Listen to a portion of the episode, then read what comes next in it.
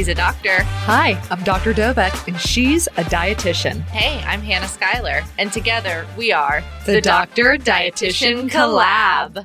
Oh, and today we are so excited to have Dr. Stephanie Poris in the house, plastic surgeon, amazing person. We have a lot to talk about with you today. Welcome, welcome. Well, girls, I am so excited. We have been do- trying to do this collab for some time, and I can't wait to get this discussion on the table. Absolutely. So, our patients love to talk about body contouring, plastic surgery, facial cosmetics, everything and anything from the face all the way down to the butts and hips and legs and everything in between. So, we have a lot to talk about. So, I want to make sure that we have a lot of listeners who have already written in that they want to know everything about the abdomen, the abdominal region, loose skin. What are the options? Let's hear it. Yeah, so we can absolutely break this down by area. You know, we're seeing um, with the advent of all of the interventions with massive weight loss, you know, from surgery to non surgical approaches, plastic surgeons more than ever are doing so much weight loss plastic surgery, which is fabulous. And so, first and foremost, like what I'd like to say before we kind of segue into the anatomic areas is that before we do anything, we want to be at our goal weight. Mm. We want to know that you know, you're not planning to lose any more weight because really at the end of the day that you want to be where you're at, where you're comfortable in order to have as much of that excess skin removed. You know, certainly we don't want to um, do any surgery midway in your weight loss journey because then if you lose weight after, guess what? You might be back in my chair in a year needing a revision. So um, we also want to check your lab work. You know, are your vitamin levels mm. good? Is your protein level good? Are you going to heal after surgery, right? We want to really make sure that first and foremost, you are a good surgical surgical candidate. You are ready to have surgery. And once those boxes are check, check, then it's time for the fun to begin.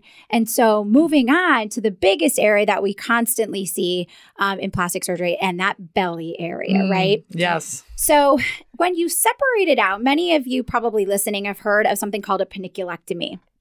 And a panniculectomy is nothing more than taking that excess pannus that you get, it's that excess skin from your belly button down to wherever it goes, and just removing it. We don't do anything with the belly button, we don't do anything with your muscle. It's literally more of a functional surgery than a cosmetic surgery potentially, right? Yes, it's cosmetic. We're removing that excess skin, but we're not necessarily making it look like it is a restorative to you know your natural um, abdominal region. So just know that panniculectomy is not an abdominoplasty. An abdominoplasty is something completely different. Okay, so insurance and how it plays into the role into a panniculectomy. So pannus, like you said, it can go down even to like the mid thigh or even mm-hmm. lower. And people are always worried about this sort of fatty apron of abdominal wall skin. So tell us, when does insurance come into play? Do you accept insurance? How does that aspect work? Yeah, absolutely. So yes, I do accept insurance. And actually, we just had a, a wonderful case um, just within the past week, actually, where a patient came in and wanted to use her insurance for the quote unquote panniculectomy part, but really she wanted a full abdominoplasty. And we'll talk a little bit about what the difference is. And so when insurance approves the panniculectomy, if they approve it, we'll talk about usually what's necessary to approve it, uh, have them approve it. Um, then what we can do is kind of take that insurance part and integrate it in with the abdominoplasty cosmetic part. And so you can shave down some OR time that you have to pay for, shave down some of the surgical fees, etc. Um, when you can combine the two, okay? Because mm-hmm. by definition, an abdominoplasty includes a panniculectomy. So let's talk about the panniculectomy and how do you get it approved? So to be approved for panniculectomy, usually most insurance payers want to see that your pannus hangs below your vagina or your penis okay. because it's a functional issue. Okay. They want to see that you've had complicated rashes under there that have been treated or have been attempted to be treated. So they need to see prescriptions on file for different creams and lotions and potions. And, you know, um, they don't care that it destroys in, uh, intimacy. They don't care about any of that. I can write it all down, but at the end of the day, mm. it doesn't matter. What they want to see is that the pannus hangs below your, you know, private area and that there's rashes um, or panniculitis, which is actually infections of the pannus itself. Um, and so when that's well documented and we have, you know, a history of that, usually the insurance payer will cover it. Do you find that like having patients like write all of that down, like keep almost a journal of like Mhm, absolutely these days? Because you know you can look in the medical record and look for potions and creams and things and like that, Yeah. but you know having that actual documentation having- or photos or things like that. photo documentation is huge. Insurance companies love photos. We always have to oh. include Oh. photos.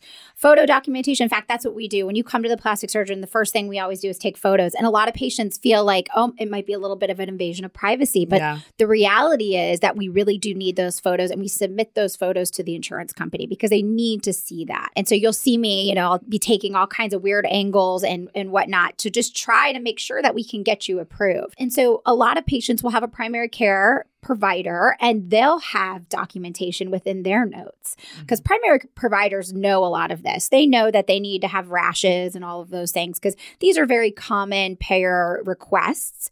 And so a lot of the times I'll request records from the primary care physician or the surgeons um, themselves. And so um, you'll they'll be able to give me some of that to add to, you know, my case. Yeah, and we are happy when we're up and running here to document it as well. When we see fungal infections, like you Mhm. said, inflammation, irritation, redness, erythema, warmth of the skin, you can really have some significant cellulitis changes, bacterial. It can really impact and, and it's a it's a big deal. And so get those pictures even with your own cell phone take them journal it write it down see a provider get that all documented as well. Now i wanted to back up as well and talk about you're talking about this like oh, invasion of privacy and, and getting you know naked essentially in front mm-hmm. of i want to talk about your office and how beautiful and tranquil and just you it is. Can you tell everybody what this thing looks like? People you have to go and see her for a consult just to get in this office let me tell you Um, okay, so it's I first of all, I have to say, you know, I am female, hear me roar. So my office sort of does scream that. Um, by probably sheer passion, my second love of life, other than my family and my job, is interior design. So I really put my heart and soul into everything in this office, and it definitely does not look like your standard medical office. No. It is really fun. In fact, actually, just today we wallpapered Oh, some new fun. that are. It's so rad. Let me tell you, it's very cool. Oh, so we need to take a, definitely, Yes. yes. road trip down Yeah. there. We're gonna, yeah A we field gotta record there. there I mean, it is really, really cool. So it's definitely not your typical sterile environment. We try to keep it No. fun. We try to keep it light. Um, and it is just, I'm so, it's such a happy place to work. I mean, I love it. I think the girls in my office love it. We constantly get feedback from patients that it's just like, wow, like I just feel comfortable here and I feel like it's just a cool place, a cool vibe. So I can attest to that. It is the coolest vibe. She has this mural on the wall by Derek Gores. yes. And he um he's done stuff for Playboy magazine cover. He's done things for the Orlando Magic. You can see that he makes these collages that together make up your personality. And it's just again, it's just hot pink and Beyonce and and I think there's like I don't know, like feathers and chandeliers and couches, and you will forget that you're at a medical clinic, period. It's just amazing. It is real. We try to do everything to make you comfortable. I think my my office mission is to keep it safe, professional, exciting, sophisticated, and really fun. And Oh, so, you know, that. if we can bring that to any scary surgical procedure, I think we're winning. And and that Mhm. that makes me really happy. Okay, so let's go back to the surgeries and talk about the level of scariness to them. So you talked about the panniculectomy Mhm. and you mentioned that sometimes there's the panniculectomy and then versus an abdominoplasty. What are the key differences there? Yeah. So the key difference is with an abdominoplasty, we can actually um, make you a new or save your current belly button. Okay. Okay. And then a lot of patients with massive weight loss or mommies that have who've had Mm. multiple babies actually get what's called a rectus diastasis, which isn't a true hernia of your abdominal wall, but what it is is the muscles, your ab muscles, actually separate down the midline. And when they do that, you get an, a distended appearance to your abdomen. And so, and and you can actually have functional issues like your sit-ups won't be as strong, your lower back hurts. So it's not just uh, again an aesthetic thing; it's also a functional deformity. And so when we do an abdominoplasty, we fix that those muscles and we repair those muscles. You can't do that with a panniculectomy because you just don't get high enough. We actually go all the way up to where your ribs start Ooh. down the center and we go from there and and sew the muscles back together. And um, so that's a true abdominoplasty. And we do that in almost every abdominoplasty we do. And almost everybody, I would say 98% of my patients have some sort of rectus diastasis, whether it be small or really large. Um, and it's why you see a lot of women, if you look at a lot of, and men even, uh, before and afters, and you'll say, oh my gosh, their belly was so far out. Mm. And then all of a sudden, after the abdominoplasty, you're like, oh my God, they're like flat as a board. Well, Ah. that's actually from the rectus diastasis repair, not necessarily removal of the skin. So you're not going to get that with the panniculectomy. You're not going to get a belly button again with a panniculectomy, but with an abdominoplasty, those two things come into play. So it's definitely more of a comprehensive surgery. And so a lot of my patients will say, listen, I really want to get this pannus off, but I really want to have the rest of it. And so we work out a way to make it work for them. I love that. Yeah, I think it's so important to think about like all the longer term things and all those other things, you know, if your muscles are separating and Mhm. that kind of stuff. Like, yeah, we want to functionally Yeah. fix it too. It's not just that aesthetic purpose. Yeah, for sure. I mean, you said it back pain, rashes, all kinds of things. Now, let's talk about the different scars. So, the panniculectomy versus the abdominoplasty scar is where where is that how big of an incision is that? Yes. So the panniculectomy scar and the abdominoplasty scar are essentially the same. That's low from hip to hip, you know, just about eight centimeters above your vagina or penis. Okay. Okay. So, and extending out from hip to hip, just much like a C section, but longer. Okay. Now, there's something called a fleur de lis abdominoplasty. And if you have excessive skin, both hanging low and wide, some people have w- width to mm-hmm. their excess skin. If we just did an abdominoplasty, you're still going to be floppy in the middle. And so you've got to remove that skin too, almost like a corset. Okay. Think of a corset when you tighten it in the back, right? That's mm-hmm. what we're doing with the fleur de lis. We're tightening on the bottom and we're tightening in the center. And so you'll see a vertical incision as well, like really where your belly button is, all the way down from where your ribs start down to your belly button and below, and then it'll it'll meet up with that other incision from hip to hip. And so those can be fabulous procedures. Those really can give you a very contoured waistline Mm. if you're a candidate. Wow. So the up and down incision, not a big deal. You do do you use staples? How do you close that? No, everything in my in my hands is closed with suture. They're all dissolvable, and I try to save your your native umbilicus. A lot of the times, it looks better if I don't, and I make you a new one. Okay. Um, especially because most of the time with massive weight loss, a lot of the belly buttons are very stretched out, and they can be long, and you know it's just better sometimes to start fresh. wow. Okay. Now, when you're making this contour, are you using liposuction or does that come into play a lot or not often with So- the skin type? Great question. So, depending on the amount of weight you've lost, a lot of my weight loss patients don't need liposuction. It's just really more of a skin issue. Yeah, exactly. And so it's really nice because, you know, liposuction adds time, it adds a level of complexity, a, a level of risk. And so I would say if you need it, we do it, right? Um, but most of them, most of my patients just aren't really candidates. They've lost so much weight that they don't really have much for me to liposuck. The other caveat to that is, you know, when you've lost all this weight, you've also lost a lot of the springiness in your skin, right? A lot of that collagen and elastin has just kind of reached its maximum and you know much like a, a post mommy you know situation you get stretch marks usually means your skin quality isn't great and if your skin quality isn't great and i do liposuction you're going to end up with more excess skin because it's Mm. not going to contract back and we rely on that contraction of your skin when we do liposuction so a lot of my weight loss patients just really aren't great candidates for it to begin with but if we can do it and if you need it absolutely we'll add it in That makes sense. Yeah, I like that, like skin friability. Mhm. From a nutrition perspective, do you recommend taking collagen supplements to anybody? So, okay, so this is actually something very much going around in the plastic surgery community right now. And I do think there's a component that it can help a little bit. I don't really think, though, it's not necessarily targeting the correct target from what I've read. I don't, I think what's most important from a nutritional standpoint is your protein levels. yeah, Um, and that's something that we are really aggressive about. In fact, I usually make everybody for a month before their surgery start drinking protein shakes two to three times a day, at least 80 milligrams of protein a day before and following their procedure, even if their protein levels were good. I mean, I just think in this patient population, we have seen time and time again that nutrition is the ultimate healing issue. oh yeah, and protein in general with the surgery is Yeah. your protein needs go up after surgery for Right. healing. oh So, yeah, the stress of it yeah. all. Oh, yeah. for sure. And you know, you open this um up with saying we really want you to be at your goal weight. And we get asked, Hannah and I get asked constantly, like, well, what should my goal weight be? Like, how do I know if I'm there? Or the flip side of that is the person that's like, I could do better. I could be more perfect. And then time just keeps going. And then it's like they never quite get there. So what how do you for us, when we're more on the front end and we're the ones that are kind of opening that door and saying, Hey, it's time, go see Dr. Poris at Poris Plastic Surgery, Yeah. get in there for your consult. How what do you think? What advice should we give? Yes. So I think when your weight has plateaued.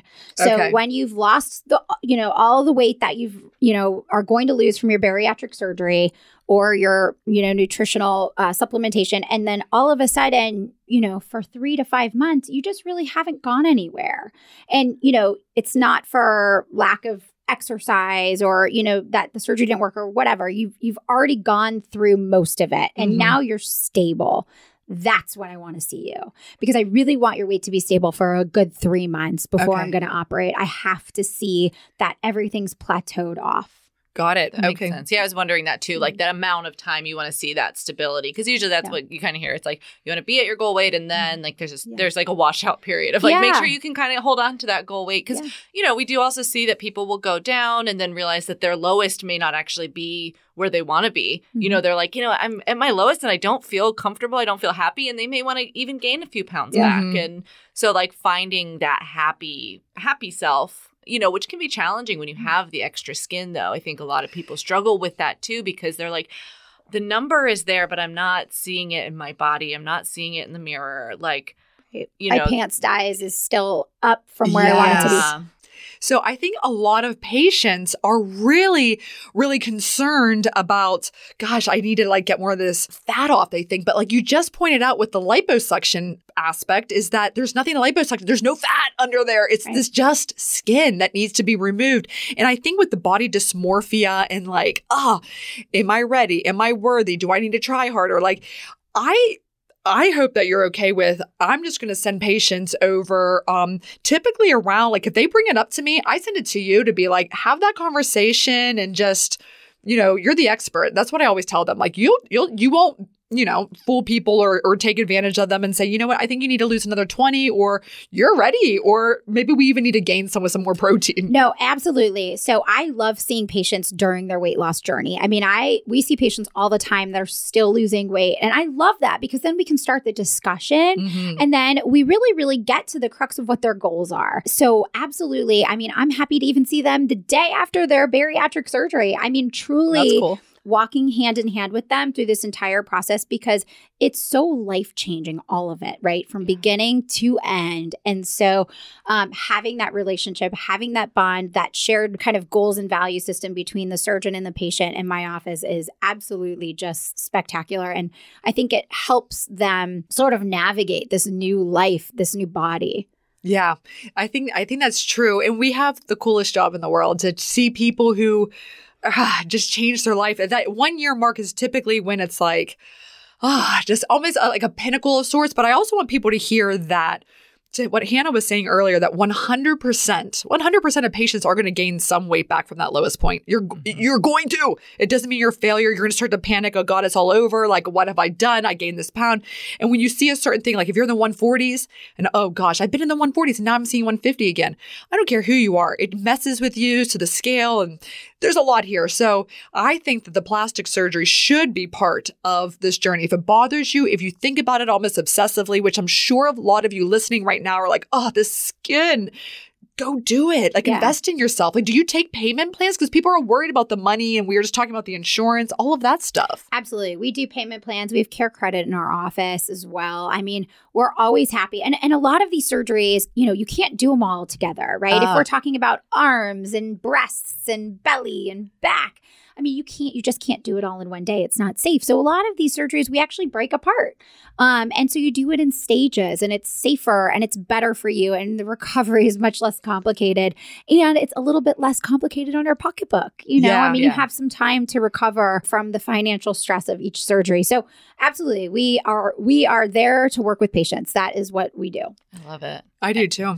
and you mentioned other body parts so let's move on to the breasts. Yes. I would say there's a lot of people out there with or without bariatric surgery who are maybe you've had some kids, maybe you are just things are just not where they used to be. What kind of what do you see as far as that? Yes. So, probably in the weight loss community, what we see the most of is significant deflation of the breasts. Okay. So, we're Mm. talking both male and female here. So, um, men and women alike, once once they lose all of this weight, they usually have this deflated upper breast, and then a lot of them, their nipples will also kind of go towards gravity and their toes, and you know, the the farther your nipple drops, the more we need to pick it back up, and so we do um, a little bit different surgeries for male and female, depending on um, what the scenario is. But let's just say for for uh, female patients, you know, where I always start is, you know, if your nipple was where it needed to be, we put all of your skin back up on the chest where it was when you were maybe 20 years old or 15 or what have you,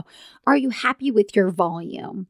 And my patients will usually say, you know, I could just use a little more volume. That's when we might say, okay, well, let's do a breast lift and a breast augmentation. Let's put a small implant in there and kind of give you a little bit more volume and fullness, but at the same time lifting your breast where it needs to be. Now, I have some patients who are like, no, I'm I think my volume's great. I just want it back up on my chest where it belongs. and in those patients, then just a breast lift is all you need. And that is one of my favorite surgical procedures. It's super fun, it's super life-changing, and it's great. And it's all your body's own tissue, which is really nice. Um, now, for men, a lot of the times, again, we see this deflation. We see a lot of excess skin in men. And so we really have to remove a lot of that skin. And a lot of times we can hide that scar where kind of that pectoralis ends, right? That natural, if you look at a male, like a male bodybuilder, right? Underneath their nipple, they always have that crease from where the Mm. belly starts and the breast pec, pec muscle starts. So we try to kind of hide the scar there to sort of camouflage it and kind of make it look a little bit more like manly. Um, and sometimes we have to extend it underneath the armpits to get all of that excess skin out of there, and and bring your, of course, bring your nipple up too. So there's a lot of things we can do, and um, and with weight loss surgery, really every surgery is very different. There's no one size fits all when it comes to weight loss surgery and plastic surgery because everybody loses weight differently and their skin responds very differently. So um, it is truly a very individualized consultation. Yeah, and so, like with that said, how do you decide on the volume of the breast if they do want to have implants? Do you, what like are there options? I mean, I know that there's different sizes and those sorts of things, but how does that all work? That's a great question. So, um, with breast implants in general, you, what we look at as plastic surgeons is actually the width of your chest. So, Mm. from your breastbone over to where your natural breast ends, you know, which is really before your armpit, right? Um, we don't want an implant that's sitting underneath your armpit. So we measure that width, and based off of that width, we have different size ranges that we can put in our volume ranges of implants. So it gets a little bit more nuanced on my end to kind of say, okay, this is the range I think you could fit into. Now I have to ask you, what are your goals? Like, how big do you want to be? Right. And we don't go off cup sizes. We kind of go off, well, well, right now I'm a B, and you know, maybe I would I would like to be a little fuller but not certainly like Dolly Parton or something, you know. And I and I use those extremes to kind of see where patients are at. Oh no, no, please, I just want to be natural, or yeah, you know, I'd like to be a little bit more voluptuous. Oh, Um, and so what I always tell patients is I always bring sizers to the operating room. We have the ability on the surgical table now you're asleep but once i know your goals i can kind of translate them for you in real time and sort of pick the implant i think that looks right for you and that's how i typically do implants and and volume kind of adjustments oh, I love it. I mean, yeah. Do you guys all like sit back and kind of like sit them up and like look to make sure they're equal and even and all those good things? Yeah, absolutely. We absolutely do that. And there's a lot of times where I'll be like, I just think she's going to hate this. Or, oh, this is just fabulous. I mean, mm. and, and we do. We all kind of like kind of chime in, you know, real quick, like, hey, like that's really good. Or, mm, you know, I think she wanted to be a little bigger or a little smaller. So, yeah. Well, and I think that shows just like how important it is to find a surgeon that you mesh with and you Mhm. vibe with because you know you're going to be like, you know what? I've talked to this person. Maybe you've already done uh, another surgery with them, so you know their longer term goals or doing, you know, but you know that person to be like, you know what? I know what's going to actually make them happy Yes. in this moment. Yes, I can't tell you. I I see so many patients each week that have had breast implants, and we're just talking implant specific, who have told me I woke up and I said I didn't want to be this big, and I Mm. am too big. Um, and so we see that a lot. And it used to be sort of, a mantra back in the 80s and 90s. Oh, the, the women always want to go bigger. The women always, and I would hear that. And a lot of, you know, older plastic surgeons would say that. And I think that that first of all, in this day and age, the trend is actually very natural, going mm-hmm. smaller, et cetera. But it, that's not true. And you can't make that decision. Now, that doesn't mean that we don't, we always get it right. But you know, you really have to do what the patient wants. You really have to, and you really have to understand their goals. And that's part of that discussion and that journey we were talking about, really truly getting to know your patients from the very beginning of this process to the very end. The more you know, the better I, you know, we we we get it right. And I think that's what's so cool about your practice is that you are in this is a boutique experience.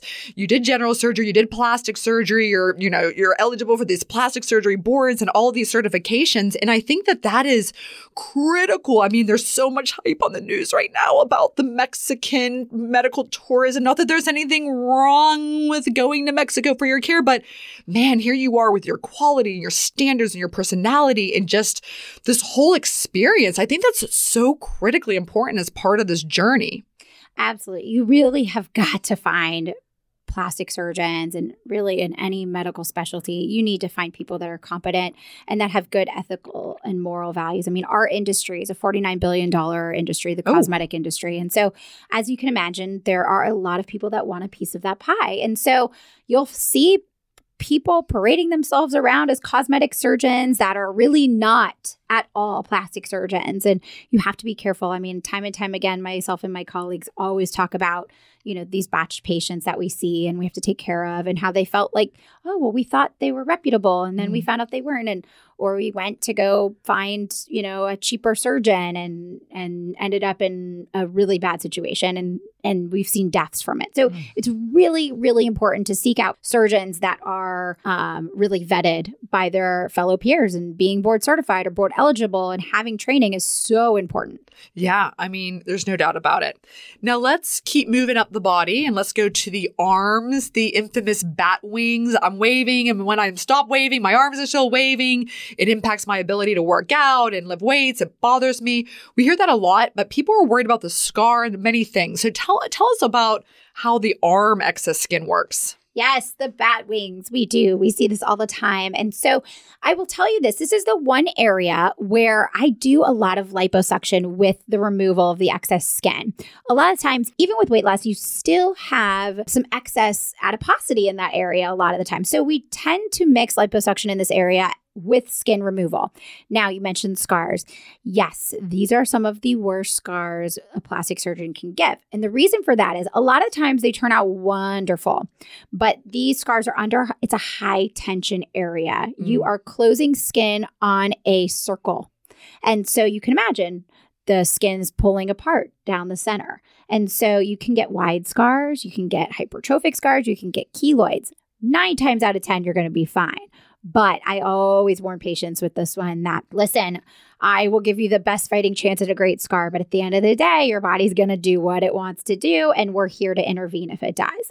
And so, you know, the scar will go down the center or the back of your arm, and then usually we bring it down onto the chest um, underneath your armpit, um, depending on how much excess skin you have on your chest as well. I didn't realize that it went like down that far. I know. I just think of the arms. Mm-hmm. I guess yeah, me sense. too. It does because you have to be really tight. You don't want to have this big like um dog ear yeah. like excess. Yeah, yeah. Also, so we'll chase it. I wish we were videoing because Betsy and I this yeah. whole time have just been like arm touching each other, touching not each other, touching oh, ourselves. But like as you talk about things, we're both like, oh, I've been rubbing my yeah. boobs and I've been like assessing my own nipples and where they're at, and I'm like, oh god, I gotta go see Dr. Poris. This is a stat emergency. Let oh me tell you, gosh. that's my day. I mean, it's not a, it's a normal day if I'm talking and like showing patients like with my hands my own breasts. And sometimes their husbands are sitting right there and I'm like, I'm so sorry. Like this is so weird. This is how we yeah. talk about it. yeah, oh my gosh. Yeah, I know.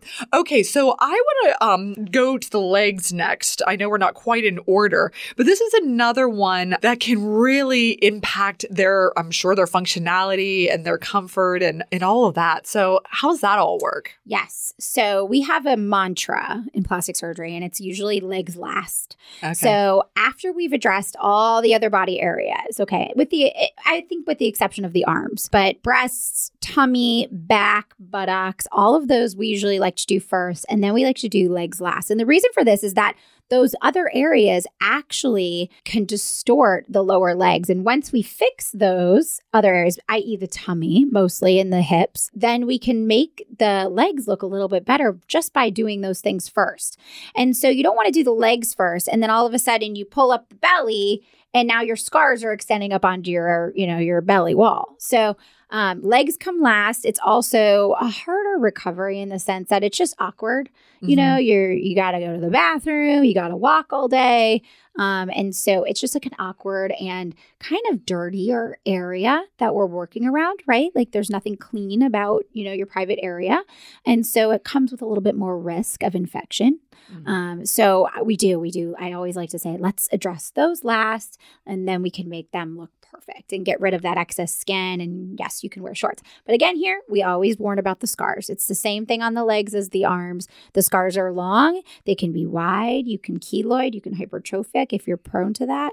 Um, so I always, will, I will actually physically draw a line on my patients and say, look, this is how long your scar is going to be, and it's going to be scary um, Mhm. at first, um, but over time it blends in and it's great. Hmm Yeah, and I know that like with white skin, it's t- it tends to it, it'll be really red and very Mhm. contrasty, and that seems to fade. But even in my little tiny laparoscopic incisions, they seem to take about a solid like year or two for them to really like kind of fade away to where you don't really see them. It takes a while. It does. Uh, we, I always tell, tell everybody it takes about a year for the scar to mature and to sort of camouflage or to Okay. white out.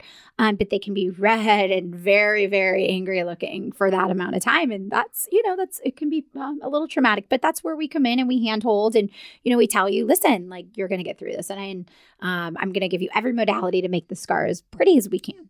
Yeah, I always think when it comes, you talked about hypertrophied scars and keloided scars, and that tends to be more of a black skin or darker skin. It seems that that happens. My theory is that that occurs if you use the Bovie electrocautery. Basically, like for those of you listening, it just basically like burn. If you burn the skin, I think that that's when you get those scars. So I don't use a Bovie ever. I just put pressure. Mine are little tiny things. You have to use a Bovie, but why do you feel like? What do you do to try to prevent those? Do you feel like it's the Bovie? So you actually hit the nail on the head. So we know that a lot of times patients keloid or hypertrophy because of an increased inflammatory response. As you know, there's phases of healing, right? And one of those phases is inflammation, Mhm. which is brings all the healing cells and all of that. But if you stay in that inflammatory phase longer, the longer your body stays in that, the actually worse your scar can be. And you can keloid and you can hypertrophic and you could just have a really ugly scar. So um anything that causes inflammation, i.e., the bovie or an infection or Mm. secondary healing because the, the wound opened, all of those things can give us scars that are a little bit more unsightly. Absolutely. 100%. It just makes me think. I'm like, okay, so now eat your fruits and vegetables while you're like healing. Yeah. Get your anti-inflammatory properties Yes. in. Like, Yes. You know, 100%. Mhm. again, it's always going to be that like holistic look at it too. This Always is for Yeah. sure. And then on that same note, do you use drains? So, not usually, Wow. actually. So, nine times out of 10, I'm not using drains. Now, if we're doing large volume liposuction, and sometimes I feel like it is a good idea, I will put a drain or two. But even if I do liposuction, I usually don't leave drains. It has to be a large amount of liposuction for me to leave some drains. But my standard tummy tucks, um, I don't usually leave drains. My breast augs, my breast lifts, I don't leave drains. Brachioplasty, that those are the arms, I don't leave drains, and even the thighs. So I would say most often I'm not. That's awesome. Mhm. Now, one area we didn't go there with the butt. And so a lot of people will say, well, can't you just, every time I do a case, not every time, but a lot in the pre op area, they're like, well, when you're in there, can you take some fat, but just put it in my butt? Don't forget, like, keep it up there. And people are so worried about like losing their curves with the weight loss. And we already talked about the breast deflating and now the butt sagging, deflating. And I used to have such a cute butt. So, how can you, I know the BBL and all that, but like, what do you, how do you like deal with that? Yeah, so there's a couple ways that we can augment the buttocks. Um, and so, probably one of the most famous ways, right, is what you guys all have heard of the Brazilian butt lift, which is nothing more than putting fat from somewhere else in your body. We liposuck it out and we use it as a graft and we pump it back in. Um, and we can do that in the buttocks to give you a little bit more volume. Now, that is very, and I will give my public service announcement right here, it can be very dangerous in the wrong hands. So, anytime you have this procedure done, you need to make sure you're absolutely going to see a board certified plastic surgeon Yes. you should see nobody else. Um, and you need to be at a facility that is well equipped to handle these kinds of procedures. Okay. off of that soapbox. Um, so fat grafting to the buttocks is one way. Otherwise, a lot of the times we can just get away with doing what we call a butt lift or lower back lift. Okay. A lot of you have probably heard of the lower body lift or a belt lipectomy. This is when we actually lift the buttocks up in the back. And when we do that, we kind of give you the appearance of an augmented shape. We actually changing your shape. We're getting rid of that excess kind of quote unquote saddlebag skin. And that can really give you give you the illusion of increased volume or bring your volume back to where it was. We're kind of resuspending it up just like we did with the breasts. So there's many things that we can do to augment the buttocks, but again, this is really just person specific. I know. Mhm. I always think like I like a like a big butt, but like I'm always worried about like where do you find clothes? You got this tight little waist if you did the abdominal abdominoplasty and the panniculectomy combo, and then you now have this nice big butt. And how do you find clothes with that I body think habitus? you become friends with a tailor. Oh. is actually it, and then you buy the bigger size, and then you get them to All Mhm. take cinched in and waist snatched. in. Oh yeah. I Yeah. have some friends that do that, and they swear they're like, I buy these this one type of jeans, and I get the size up, and then I, Oh. I just get them taken in. Oh, There we go. very smart. That's some apple bottom jeans right there. Or apple bottom jeans. Oh, Yes, we're gonna throw it back to 2004. yeah, that's it. There we And we're go. That's it. I'm gonna wear our boots with the fur. Yes. I know. Oh, Oh a my good gosh. song. It is a Oh, song. now thinking of 2004 when my face also used to be so much more youthful. And a lot of people, when they lose weight, they're losing it in their faces. So what kinds of things can you do to, to people say, I don't want to look old. Like, how do you like combat that, that aspect of it? Yes. So in the massive weight loss patient population, you know, we're seeing this and, and it's going around all over. It's all the news right now, right? Ozempic face. Like I lost all this weight Oh. and my face is now deflated and I look like 20 years older than I really am. Well, because fat in the face is very youthful. And so when you lose fat in the face, yeah, absolutely it ages you. So what can we do? Well, a few things. We can add fat back to the face, much like we put fat in the butt or foot, put fat in the breast. We can actually put fat back in your face. And so we do that all the time. And a lot of the times we do it with a facelift. So depending on how much excess skin you have on your face, it may require actually some surgical removal, meaning you need a facelift or a neck lift. But most of the time we're doing that in combination with adding fat back into the face. Whether you've lost weight or not. I mean, that's really the surgery we we do most frequently for aging, anti-aging because guess what? everybody that ages loses fat in their face, whether you're a massive weight loss patient or not. So um, we've been doing this for years and years and years before Ozempic face was even a thing. but now, obviously, we've drawn some light to it. And so, yes, we can fix your face and we can restore some youth here. Um, but yes, we usually are going to add a little fat back to it and uh, not make you look good chipmunk, but not restore some natural volume. I don't. I don't have that problem. I've got like You're the cutest little, little- face. You're so yes. youthful over there. You're so chunky youthful. cheeks here. you look like but a what's baby. funny to me is that like the trend right now is that buccal fat removal. Yes. Which I'm like, I feel like you're just aging yourself. Yeah, so you have to be really yes. Oh man, I just last week did a whole big discussion about this with another uh, group of surgeons. But yes, so buccal fat pad removal is kind of that fat pad that's in front of your jaw muscle. Like if you clench your teeth and you feel on the side, you can feel that muscle pop up. Mhm. It's like the grinder muscle, you know. Um, and the fat pad is right in front of that. And so if you remove that fat pad, yes, you can get a little bit more of a chiseled looking face. However, it does change the appearance of your face. And with time, it's removing structure from your face. Mm. And so you can get a little jowling um, and a little aging. And so we're seeing that more and more as it's become uh, a little bit more in vogue. Again, this isn't a surgery that was, you know, just born yesterday. It's we've had it for thousands of years. But, you know, really it's, you know, like everything else, it's becoming a trend and you just have to use it judiciously. So there I would say my massive weight loss patient population, probably most patients are not candidates for this. You know, they've already lost a lot of that volume to begin with and have a, a problem with looking a little gaunt. Yeah, that's that's it. So, I mean, lose weight, get all the metabolic and uh, comorbidity resolution improvement, diseases, diabetes, hypertension, sleep apnea, boom, that's all gone.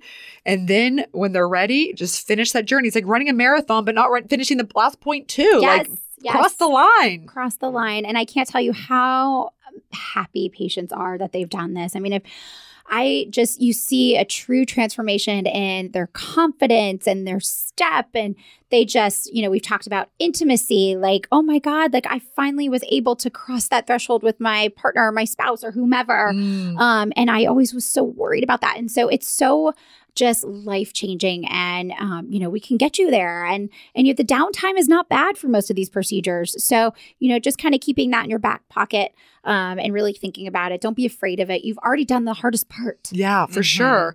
And then, like, how painful is it though? Like, when can they return to just moving around and going to work and that all those, all those Yeah. things? So it's procedure specific, but I would say the general downtime for most of these procedures is about two weeks. You know, as far as like getting you back in the gym, it really is procedure dependent, but anywhere from four to six weeks. You know, I always say like no heavy, severe heavy lifting if we're doing abdominoplasty for about four weeks, just because we want that muscle to really heal. And then you're going to have optimal core function. So I try to kind of hold you back for a minute, but by no means are you allowed to be a sitting swan. I mean, we're get you up and at 'em that night, and you're walking around, and you're, you know, I'm a I'm fine. Go walk around miles around the neighborhood. That's totally fine. Uh, back to work usually about two weeks, depending on what you do. Wow, that's I love that Yeah. sitting swan. No sitting No swans sitting here. swans. No swans. No, yeah, and pain is not bad. Most patients, 99% of my patients just take Tylenol Motrin and maybe a muscle relaxer from time to time, but I would say almost nobody takes a narcotic. Wow, that's Mhm. pretty cool. Yeah. Another question, and then I think we'll wrap up with where we can find you and everything. But if someone is getting bariatric surgery or, or losing weight and then intending for pregnancy, when should they see you? So you definitely don't want to see me before pregnancy if you're planning to have an abdominoplasty, okay? Um, because you will just ruin your repair. I mean, Yeah. can you get pregnant after abdominoplasty?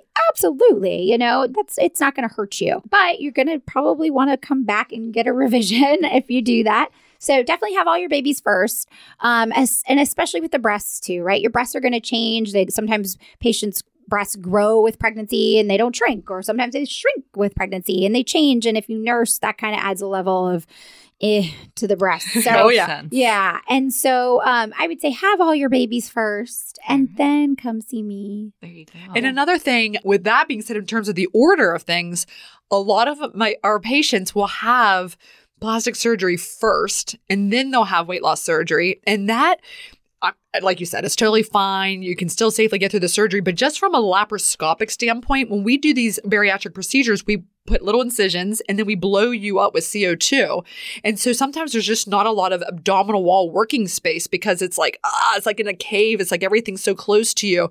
So if because these great tight repairs and these trampoline flat abdomens are making it really hard for it to distend and and be able to expand the way we need to to get the great working space and all the nooks and crannies. So hopefully if you're thinking about this, you have weight loss surgery, you team up with Dr. Poris afterwards, and then you go for it and complete your your perfect look there. And um, you know, and then keep going on with your journey. Yeah, absolutely. I mean, we're there for I think we're all all three of us are there for you the entire journey. So Absolutely. So, where can we find you if somebody wants to reach out? They're like, I'm ready. What's the best way? Yeah, absolutely. So you can visit my website. It's porisplasticsurgery.com, P O R I S, or you can find me on Instagram. Now I have two accounts. My main account is stiletto underscore surgeon. There you can see a ton of before and afters as well as on my website. And then my uh, plastic surgery page, plastic surgeon page is just Poris plastic surgery. But stiletto surgeon's really the one to go to. And of course, you can call my office at 407 558 1616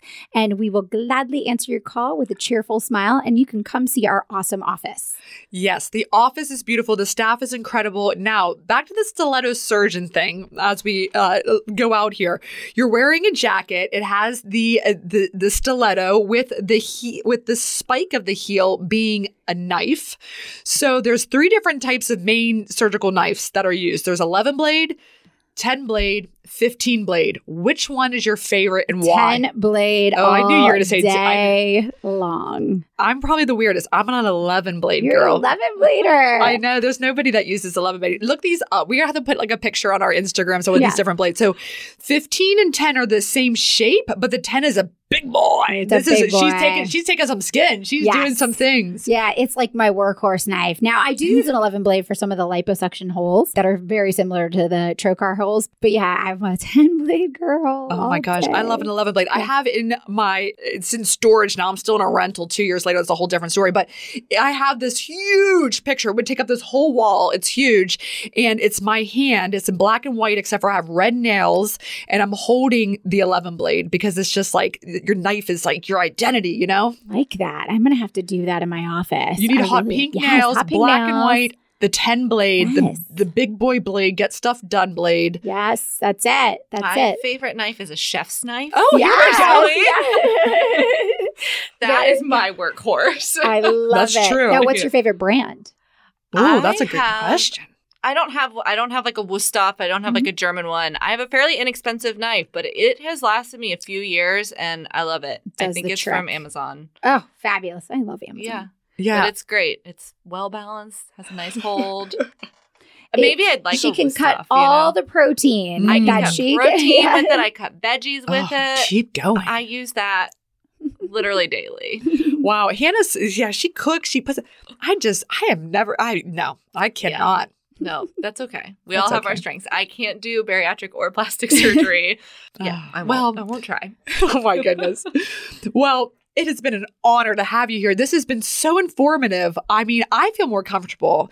I mean, when I was breastfeeding, I my it's a long story, guys, but my my cup size went up to a G, like G for gangster. These are That's pretty huge. good. Yeah. And now they're like, I don't know what they are, like deflated bees, who knows? But anyway, yeah, I mean, if you're thinking about it, go for it. Yeah, you know, I've learned so much. This has been very fun. You're a Yes. wealth of knowledge. And I hope that you get a lot of our patients who are wanting somebody that's kind, compassionate, empathetic, sophisticated, fun, all of the great things that you and your office and your team represent. So thank you for being on Dr. X Dietitian. Well, thank you, ladies, for having me. It's been an absolute pleasure. And keep an eye out on our Instagram at Dr. X Dietitian for any follow up information. Reach out if you have questions, send us a DM. Check out our website, drxdietitian.com. And otherwise, we will see you next week. Bye, everyone. Bye.